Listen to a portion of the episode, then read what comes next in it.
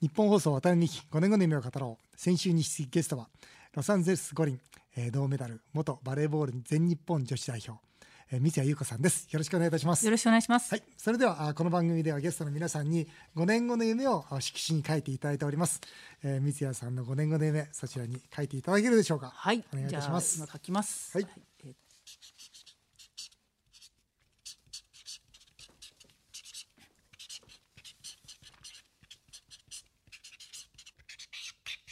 はい、書いていただきました。ありがとうございます。では三谷さんの5年後の夢ご自身で発表していただけるでしょうか？はい、えー、幼児のスポーツ教室を立ち上げる。おいいじゃないですか。そうきましたか。はい。全然予想外でしたね。そうですか。幼児のスポーツ教室ね、はい、どんなものですか？あの今ですね中高年の方の、はい、まあスポーツ教室をまあ、健康維持のためにあの NPO 法人作ってやってるんですけどそうですか。あのやっ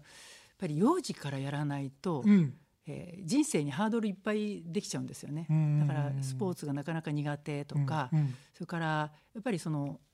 ハードルでどんどんつまずいててどんどんスポーツ嫌いが増えてきてて、うん、あの健康を意識して運動を始めようって思ってらっしゃる中年ぐらいの方が、やっぱりどうしても越えられない壁っていっぱい作ってしまうので、なるべく子どものうちに、あのいろんなことを経験してもらって決してそのアスリートを作るっていうわけではなくて、自分でその選択肢の多い人生を、特にあの5年後はえオリンピックの後なのででね、多分スポーツ文化っていうものが花開く、うん、ちょうどその時だと思うので、うん、せっかくそのスポーツがこれからガッとこう根付いていこうとする時に、うん、特に子どもたちがかなりこう共感とか、うん、あ憧れを持ってる時に、うん、そこでそのつまずかないようにそのスポーツ教室などを作ってですね、いろんなことを体験させてあげたいなと思ってそれビジネスでやりたいんですか？NPO とか NGO とかあのビジネスとかいろいろ経営パターンありますけどどういう形でやりたいんですか？できればビジネスで。ビジネスで、はい、なるほど。じゃあ三谷社長でいきたいわけですね。でその三谷社長の話を次に聞いてみたいと思うんですが、はい、いや僕三谷さんの経歴でちょうどね僕ね2004年2004年とかいうと僕ね本当経営者でもう社長でもうバリバリやってる時だから、はいはい、三谷さんがその女性下着の販売会社の社長になられたってそれ知ってたんですよ、はい、もちろんね、はい、ニュースの中で見ましたし、はい、へえと思ってだけど、まあ、しばらくして辞められたんで、はい、あれ？というふうに思って、まあ、今回あのあなたが打ちやすいボールを送りたいという、まあ、当時社長2年目に書かれた本でいいですか、はいはい、社長2年目に書かれた本をですねちょっとしっかり読ませていただいて、まあいろいろとちょっと聞いてみたいなとい。うふうに改めて思いました。まああのまあ、おそらくリスナーの方々も経営者の方とかビジネスマンの方多いんで、はい、多分あ私と同じようなあのいろんな疑問を持つんじゃないかと思ってあえていろいろ聞かせていただきたいと思っております。あの社名も言って構いませんか？構いません。はい、あのシャルレさんというね、婦人下着を中心とした商品を全国に広がる代理店や特約店を通して訪問販売する会社さんですね。はい、で訪問販売して試着のパーティーが開かれるんですかそうです,、はい、そうですよね。ではい、顔の見える形でこう販売していく。はい、でそのパーティーは、まあ、販売員さんのお家とかそれからお客様のお家で開くという。だからホームパーティーシステムなわけですね。創業が三十数年ですね。はい、えー、三谷さんが社長になられたえー、2004年は創業者の方が亡くなられたんですか？いええーと、ご夫婦でご夫婦でやられてて。あの創業されてて会長と社長でいらっしゃったんですけどもなるほど。ちょうど創業30年目だったんですかね、はい、あの企業30年説っていう、はい、でちょうどやっぱりビジネスモデルを変えたいっていうお気持ちがあって、で作った人間が変えるわけにはいかないからっていう思いがあったので、私が招聘されたっていうことなんですけど、ただね、はい、そのまあ、普通に思うんですけどやっぱバレーボールをやられてた基本的方が、はい、企業の経営っていうのはちょっと全然違うじゃないですか。違いますね。でそれをそのシャルルさんとしては何ですか？広告塔みたいな形でお願いしたんですかそれとも本当に社長やろうと思ってやらしてやらせようと思ったんです一応私の理解では本当に社長をやってくれっていうことで呼ばれたと思ってますけど、うん、真意は分からない。うん、じゃあ本当に社長をやれとい。うふうに言われたと、はい、いうことでよしやろうとまずやろうと思うのもすごいですね。いや思わなかった最初、うん、ずっと断ってました、うん、いいよいいよと。できるはずがないって、普通そうですよね、はい、ででも私ちょうどその時に八王子市のコーチやってて、はい、で高校生にできるはずがないと思ってやるんじゃないって言ってたんですよ。でできないって思うんだったら毎日毎日ボールを追っかけたらできるようになるからって言ってて。気合の問題だと、はい、だから最初からできないと思って無理って思ってやらないって言ってずっと怒ってたんですよ。うん、でもそれを、まあ、自分に投げかけたら、うん、あなたは今できない頭からできないと思ってやろうと思ってませんかってだからできるかできないかはやってみなきゃ分かんないじゃないって選手に言ってるならあなたもそういう人生を歩いたらって3か月ぐらいかかったんですけど。でやろうと思われた。はい、だけども、まあ、僕はずっともう30年以上経営者ですから、はい、経営って皆さん多分誤解されてるんですけど本当に技術と知識と経験なんですよ。はい、ですからお医者さんって100人いるじゃないですか、はい、お医者さんって資格持ってる人はみんな資格同じ資格じゃないですか、でも本当に同じ病気でも殺す人も生かす人もいるじゃないですか、これは要するに同じお医者さんでも全く違うんです。判断とかそういうのが、はい、僕は経営も全く同じだと思ってるんですね、うん、実は経験と知識と判断で全く違う答えを出すんです、はい、同じ経営者でありながら、はい、つまり簡単に言えば経営っていうのは、ね、100社あったら大体10年で9割以上が潰れてしまうというのは結局はそれは経営者であって経営者じゃないんですよね、うん、だからとっても実は難しいところに挑戦されたというふうに私は感じるんですが、うん、それはどう思われました？あの一つは7年前からこの会社に関わっていて、はい、ある程度その会社の中がこう知っていた、はい、マインドとかがちょっと分かっていたっていうのと、えっと、一つやっぱりあの訪問販売系なので、はい、そのいわゆる、えー、っと代理店さん3,000人ぐらいいらっしゃる代理店さんのうん。うん、あのモチベーションアップっていうのがほぼほぼ社運を決めてしまうっていうぐらい大きいんですよ。結局あの会社のハンドリングっていうのはいい商品を作って、うん、でその代理店さんがいかにやる気を出してもらうかっていうビジネスシステムを作るかって、その2つだけなんですね、うん、だからいい商品っていうのはもう私が作れるわけではないので、うん、代々ずっと培ったものってありますし、それからその営業のそのいわゆるモチベーションアップのそのシステムもある程度構築されたものがありますから、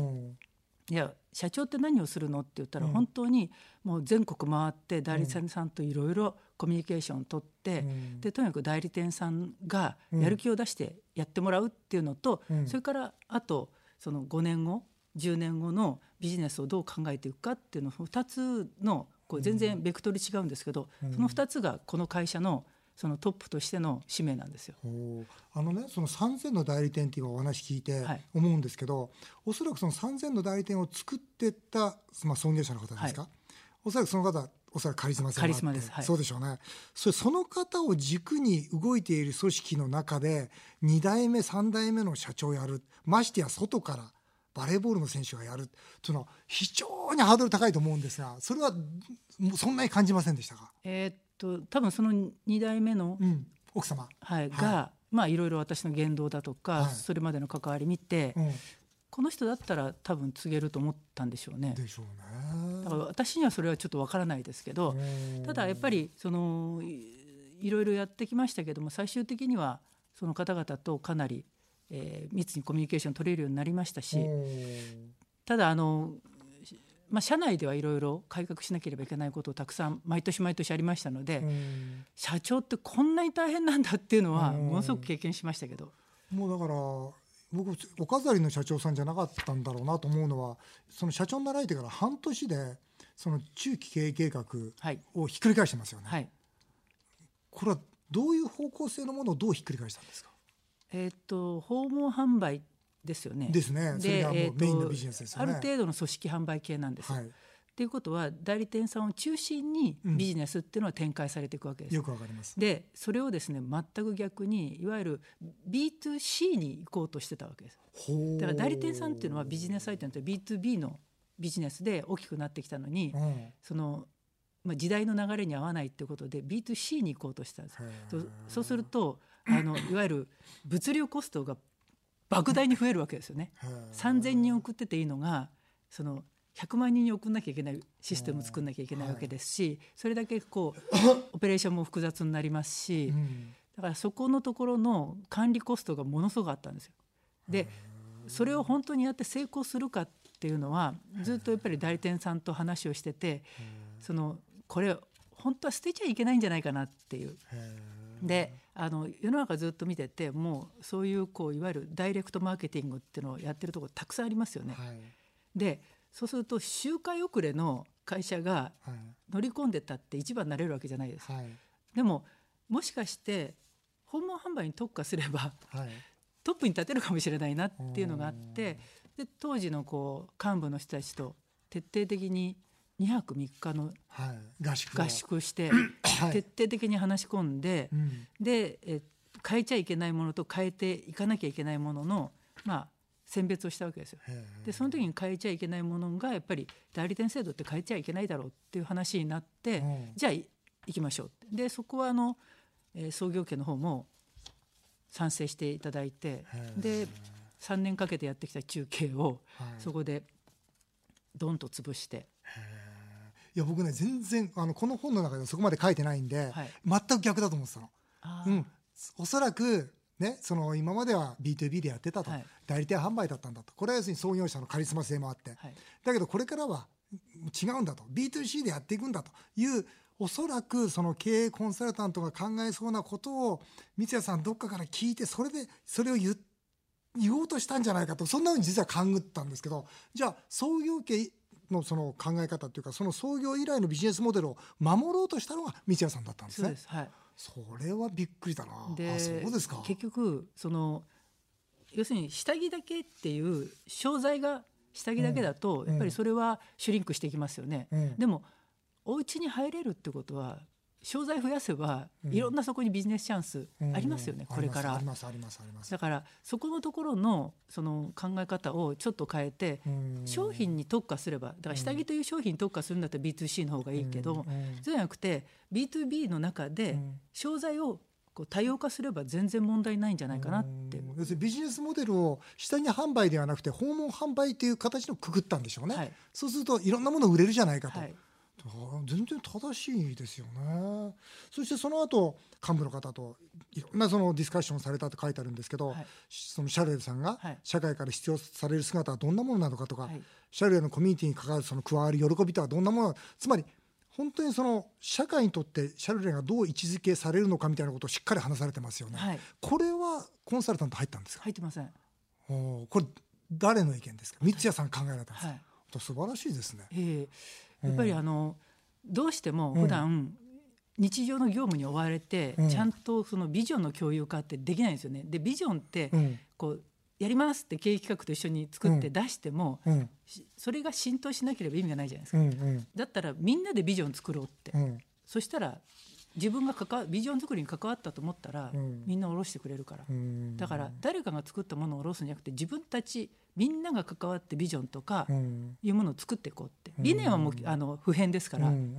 だから理念は変えないけどビジョンはやっぱりこう自分たちみんなで作ろうって。ね、それも本当に CI なんか取り組む企業があるわけですがそれも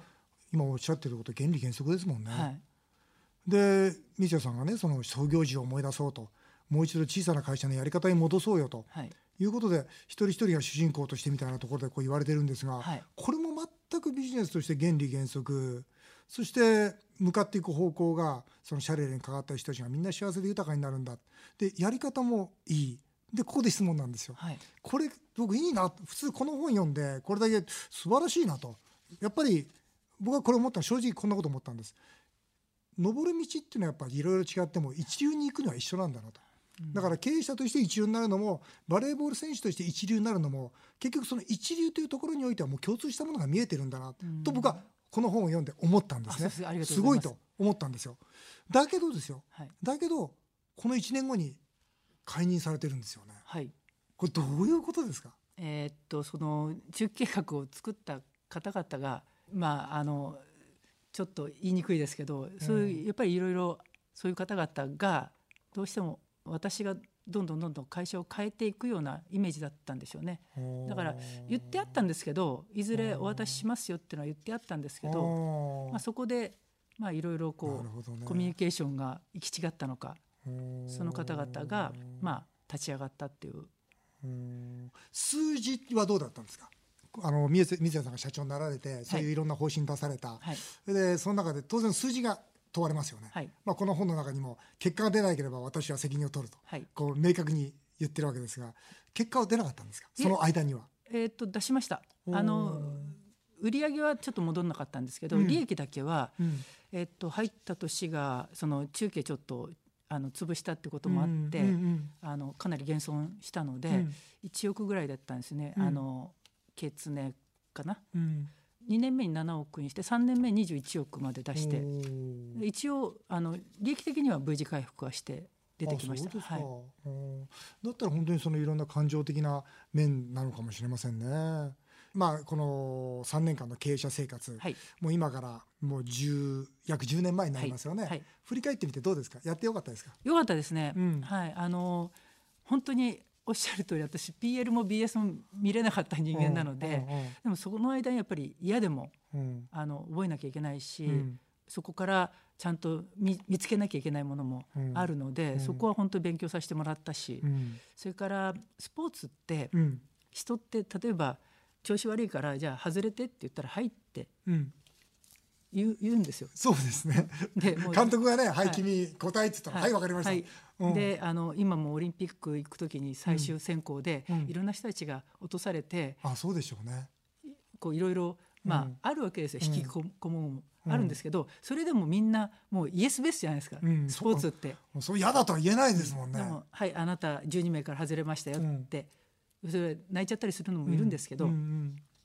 企業ってそこがものすごく丁寧に、説明しなきゃいけなくてそうですね、えー、っていうそこがね非常に自分の中でも、うん、あそうなんだこんなに説明必要なんだって、うん、私たち一度もそういうスポーツで説明してもらったことないので はいダメってはい交代って言われた時にあ自分がダメなんだなと思って、うん、でやってきたからあやっぱり企業ってそこは丁寧にやるんだなっていうのとか、はい、いうのも学びましたし、何よりもあのネットワークが、あの企業の人たちのネットワークってそれまでほとんどなかったんですけど、そこで一気にいろんな方々とお知り合いになれて、あそうですか、はい、もう全然変わりましたね。